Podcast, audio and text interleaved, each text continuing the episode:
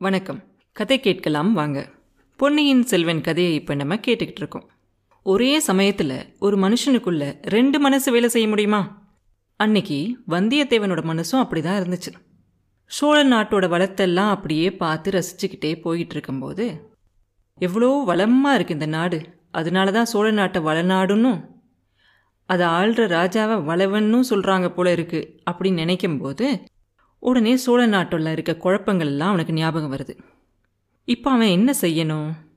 இளவரசர் கரிகாலர் கொடுத்த வேலையை மாத்திரம் செஞ்சு இந்த ஓலையை கொண்டு போய் சக்கரவர்த்தி கிட்ட கொடுத்துட்டா அவன் வேலை முடிஞ்சிருச்சா? இல்லை இந்த மாதிரி சதி திட்டம்லாம் நடக்குது அப்படிங்கிறதுல அவனும் போய் ஏதாவது செய்யணுமா? என்ன செய்யணும்? ஒரே குழப்பமான நிலையில் அவன் மனசு யோசிச்சுக்கிட்டே இருக்கு. ஒரு விதத்தில் பார்த்தா இந்த சோழர்களும் நமக்கு பகைவர்கள் தானே? ஒரு காலத்தில் இவங்களால தானே நம்மளோட நாடு கூட நம்ம இழந்துட்டோம். இன்னைக்கு ஆதித்த கரிகாலர் நம்ம கிட்ட நல்லா இருக்காரு அப்படிங்கிறதுக்காக இவங்க செஞ்சதெல்லாம் மறந்துருமா என்ன? அப்படின்னு யோசிக்கிறான்.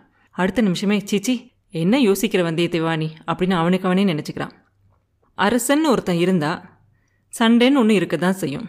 ஒரு சண்டையோ ஒரு போரோ நடந்தா அதில் வெற்றி தோல்வி அப்படிங்கிறதும் ஒரு சகஜம்தான். அப்போ ஒரு ராஜா அவரோட வீரத்தை காட்டுறதும் ஒரு சண்டையில் ஒரு வெற்றி தோல்வி வர்றதும் இதெல்லாம் இயற்கையாக நடக்கக்கூடிய விஷயங்கள். இதுக்காக நம்ம எதுக்கு போட்டு குழப்பிக்குவானே? பார்க்க போனால் மற்ற ராஜாக்களை விட சோழர்கள் கொஞ்சம் இலகின மனசுடையவங்க தான். ஏன்னா பகைவர்கள்கிட்ட கூட நண்பர்களாக இருந்து சமாதானமாக போகணும்னு யோசிக்கக்கூடியவங்க இவங்க. அப்படிதானே? இப்போ இருக்கிற சுந்தர சோழரோட அப்பாவான அறிஞ்சியர் கூட கல்யாணி அப்படிங்கிறவங்கள கல்யாணம் பண்ணிக்கிட்டாரு. அதனால தானே அவர் சுந்தர சோழராக பிறந்திருக்கார். அதனால தானே அவரோட பிள்ளைங்கள்லாம் இவ்வளோ அழகாக இருக்காங்க. இப்படி மாறி மாறி யோசிச்சுக்கிட்டே இருக்கும்போது வந்தியத்தேவனுக்கு அழகு பற்றி யோசித்த உடனேயே அவனோட உள் மனசுக்குள்ளரையே ஓடிக்கிட்டு இருந்த அந்த பெண்ணோட முகம் ஞாபகம் வருது. ஆஹா என்ன ஒரு அழகு இல்லையா அந்த பெண்ணை. ஜோசியர் வீட்டில் பார்த்தோம். அதுக்கப்புறம் திருப்பி ஆத்தங்கரையில் பார்த்தோம். அவளோட அழகை இங்கே இருக்கிற இந்த இயற்கையோட எதோடையுமே ஒப்பிட முடியாது போல இருக்கு. இந்த தாமரை மாதிரி இருக்குமா அவங்க முகம்? அந்த பூ மாதிரி இருக்குமா அவங்களோட கண்கள்? இந்த வண்டு மாதிரி இருந்துச்சா அவங்க பேசின குரல் அப்படின்லாம் யோசிச்சு பார்க்குறான். அப்புறம் நினைக்கிறான் சேச்சே இதை எதோடையுமே ஒப்பிட்டே பார்க்க முடியாது. அந்த பெண்ணை பார்க்கும்போது நம்ம வாயிலேருந்து வார்த்தைகளே வரல. அப்படியே நம்ம மனசு நெஞ்செல்லாம் அப்படியே உருகி போச்சு. ஆனால் இந்த பூவை பார்க்கும்போதோ இந்த வண்டை பார்க்கும்போதோ நமக்கு அப்படி தோணலை. அதனால அவங்கள எதோடையுமே ஒப்பிடவே முடியாது அப்படின்னு நினைக்கிறான். யார் அந்த பெண்ணாக இருக்க முடியும்? யாரோட ஜாடை தெரியுது அவங்க முகத்தில்?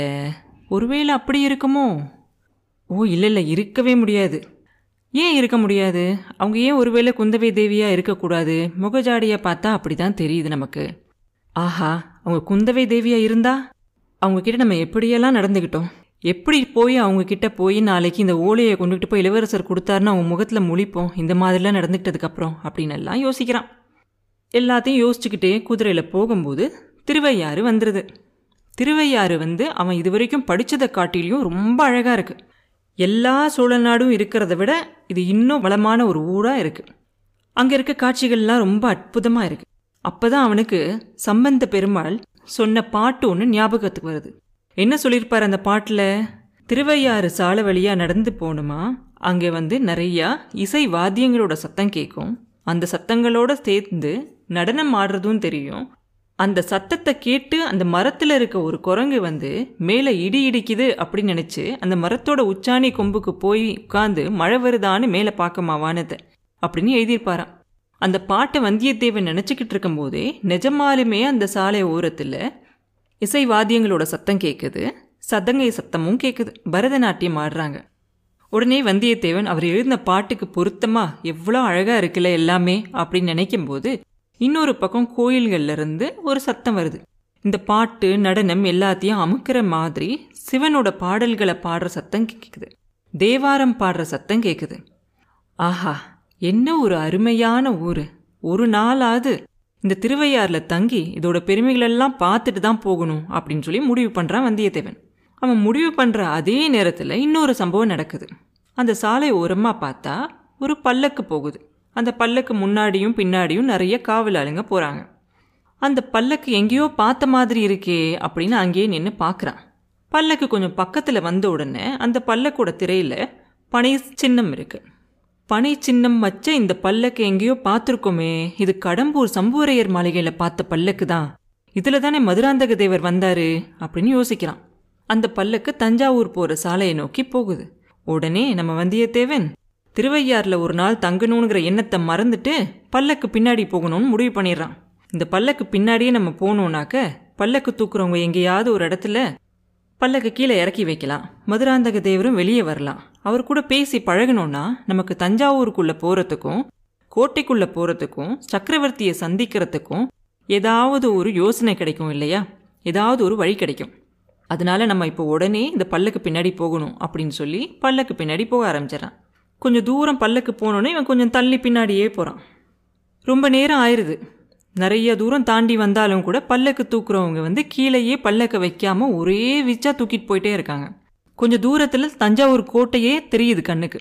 இப்போ நம்ம ஏதாவது ஒரு யோசனை செஞ்சு ஏதாவது செய்யலை அப்படின்னாக்க இந்த பல்லக்கு கோட்டைக்குள்ளே போயிடும் அதுக்கப்புறம் நம்மளால் எதுவுமே செய்ய முடியாது. மாட்டினாலும் பரவாயில்ல.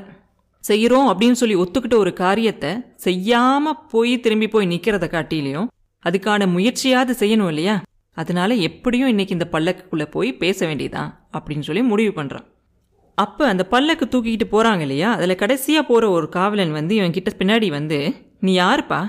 திருவையாறுலேருந்து எங்கள் பின்னாடியே வந்துக்கிட்டு இருக்க? அப்படின்னு கேட்பான். நான் ஒன்றும் உங்கள் பின்னாடியே வரலையே. இதானே தஞ்சாவூருக்கு போகிற வழி? அதான் நானும் அந்த வழியாக போய்கிட்டு இருக்கேன். அப்படின்னு சொல்லுவான். இதுதான் தஞ்சாவூருக்கு போகிற வழி. ஆனால் இதில் முக்கியமானவங்க மட்டும்தான் போகணும். மற்றவங்களுக்கெல்லாம் வேறு வழி இருக்குது அப்படின்னு சொல்லுவான் அந்த காவலர்.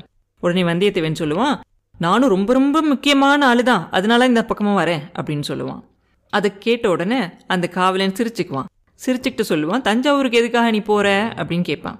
எங்கள் சித்தப்பா இருக்கார் தஞ்சாவூரில். அவருக்கு ரொம்ப உடம்பு சரியில்லை. அதனால அவரை பார்க்க போகிறேன் அப்படின்னு சொல்லுவான். உங்கள் சித்தப்பா எங்கே? அரண்மனையில் வேலை பார்க்குறாரா? அப்படின்னு கேட்க இவன் இல்லை இல்லை அரண்மனையில் இல்லை. அவர் வந்து ஒரு சத்திரத்தில் மணியக்காரராக இருக்காரு அப்படின்னு சொல்லுவான். ஓஹோ அப்படியா? சரி சரி. நீ எங்களுக்கு முன்னாடி போக வேண்டியதானே? எதுக்காக எங்கள் பல்லுக்கு பின்னாடியே வந்துக்கிட்டு இருக்க? அப்படின்னு கேட்பாம குதிரை ரொம்ப கலப்பாக இருந்துச்சா? அதனால தான் மெதுவாக போய்கிட்டு இருக்கேன். எனக்கு மட்டும் என்ன உங்கள் முதுகை பார்த்துக்கிட்டே போகணும் என்ன ஆசையா என்ன? அப்படின்னு சொல்லிக்கிட்டே வந்தித்தேவன் மெதுவாக பல்லக்கு கிட்ட வந்துடுவான் அவன் மூளையை போட்டு சுரண்டி கிரண்டி ஒரு யோசனை கண்டுபிடிச்சிருவான். பல்லக்கு கிட்ட வந்தவன் என்ன பண்ணுவான் பின்னாடி தூக்கிக்கிட்டு போகிறாங்க இல்லையா ஆளுங்க? அவங்க கிட்ட போனோடனே குதிரையை நல்லா அவன் ரெண்டு காலில் அமுக்கி அந்த கயிற்றை பிடிச்சி இழுத்து போய் அந்த பல்லக்கு தூக்கிட்டு போகிறாங்க இல்லையா? அவங்க மேலே போய் இடிச்சிருவான். இடிச்ச உடனே அவங்கெல்லாம் பயந்து போய் திரும்பி பார்ப்பாங்க.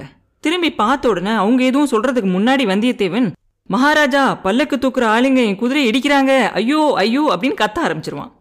அப்ப பல்லக்க மூடியிருந்த அந்த திரை சலசலக்குது. அப்படின்னா லேசாக அசையுது. அப்புறம் என்ன நடந்துச்சு? அப்படிங்கிறத அடுத்த பதிவில் பார்ப்போம் மீண்டும் உங்களை அடுத்த பதிவில் சந்திக்கும் வரை உங்களிடமிருந்து விடைபெறுவது உண்ணாமலே பாபு. நன்றி.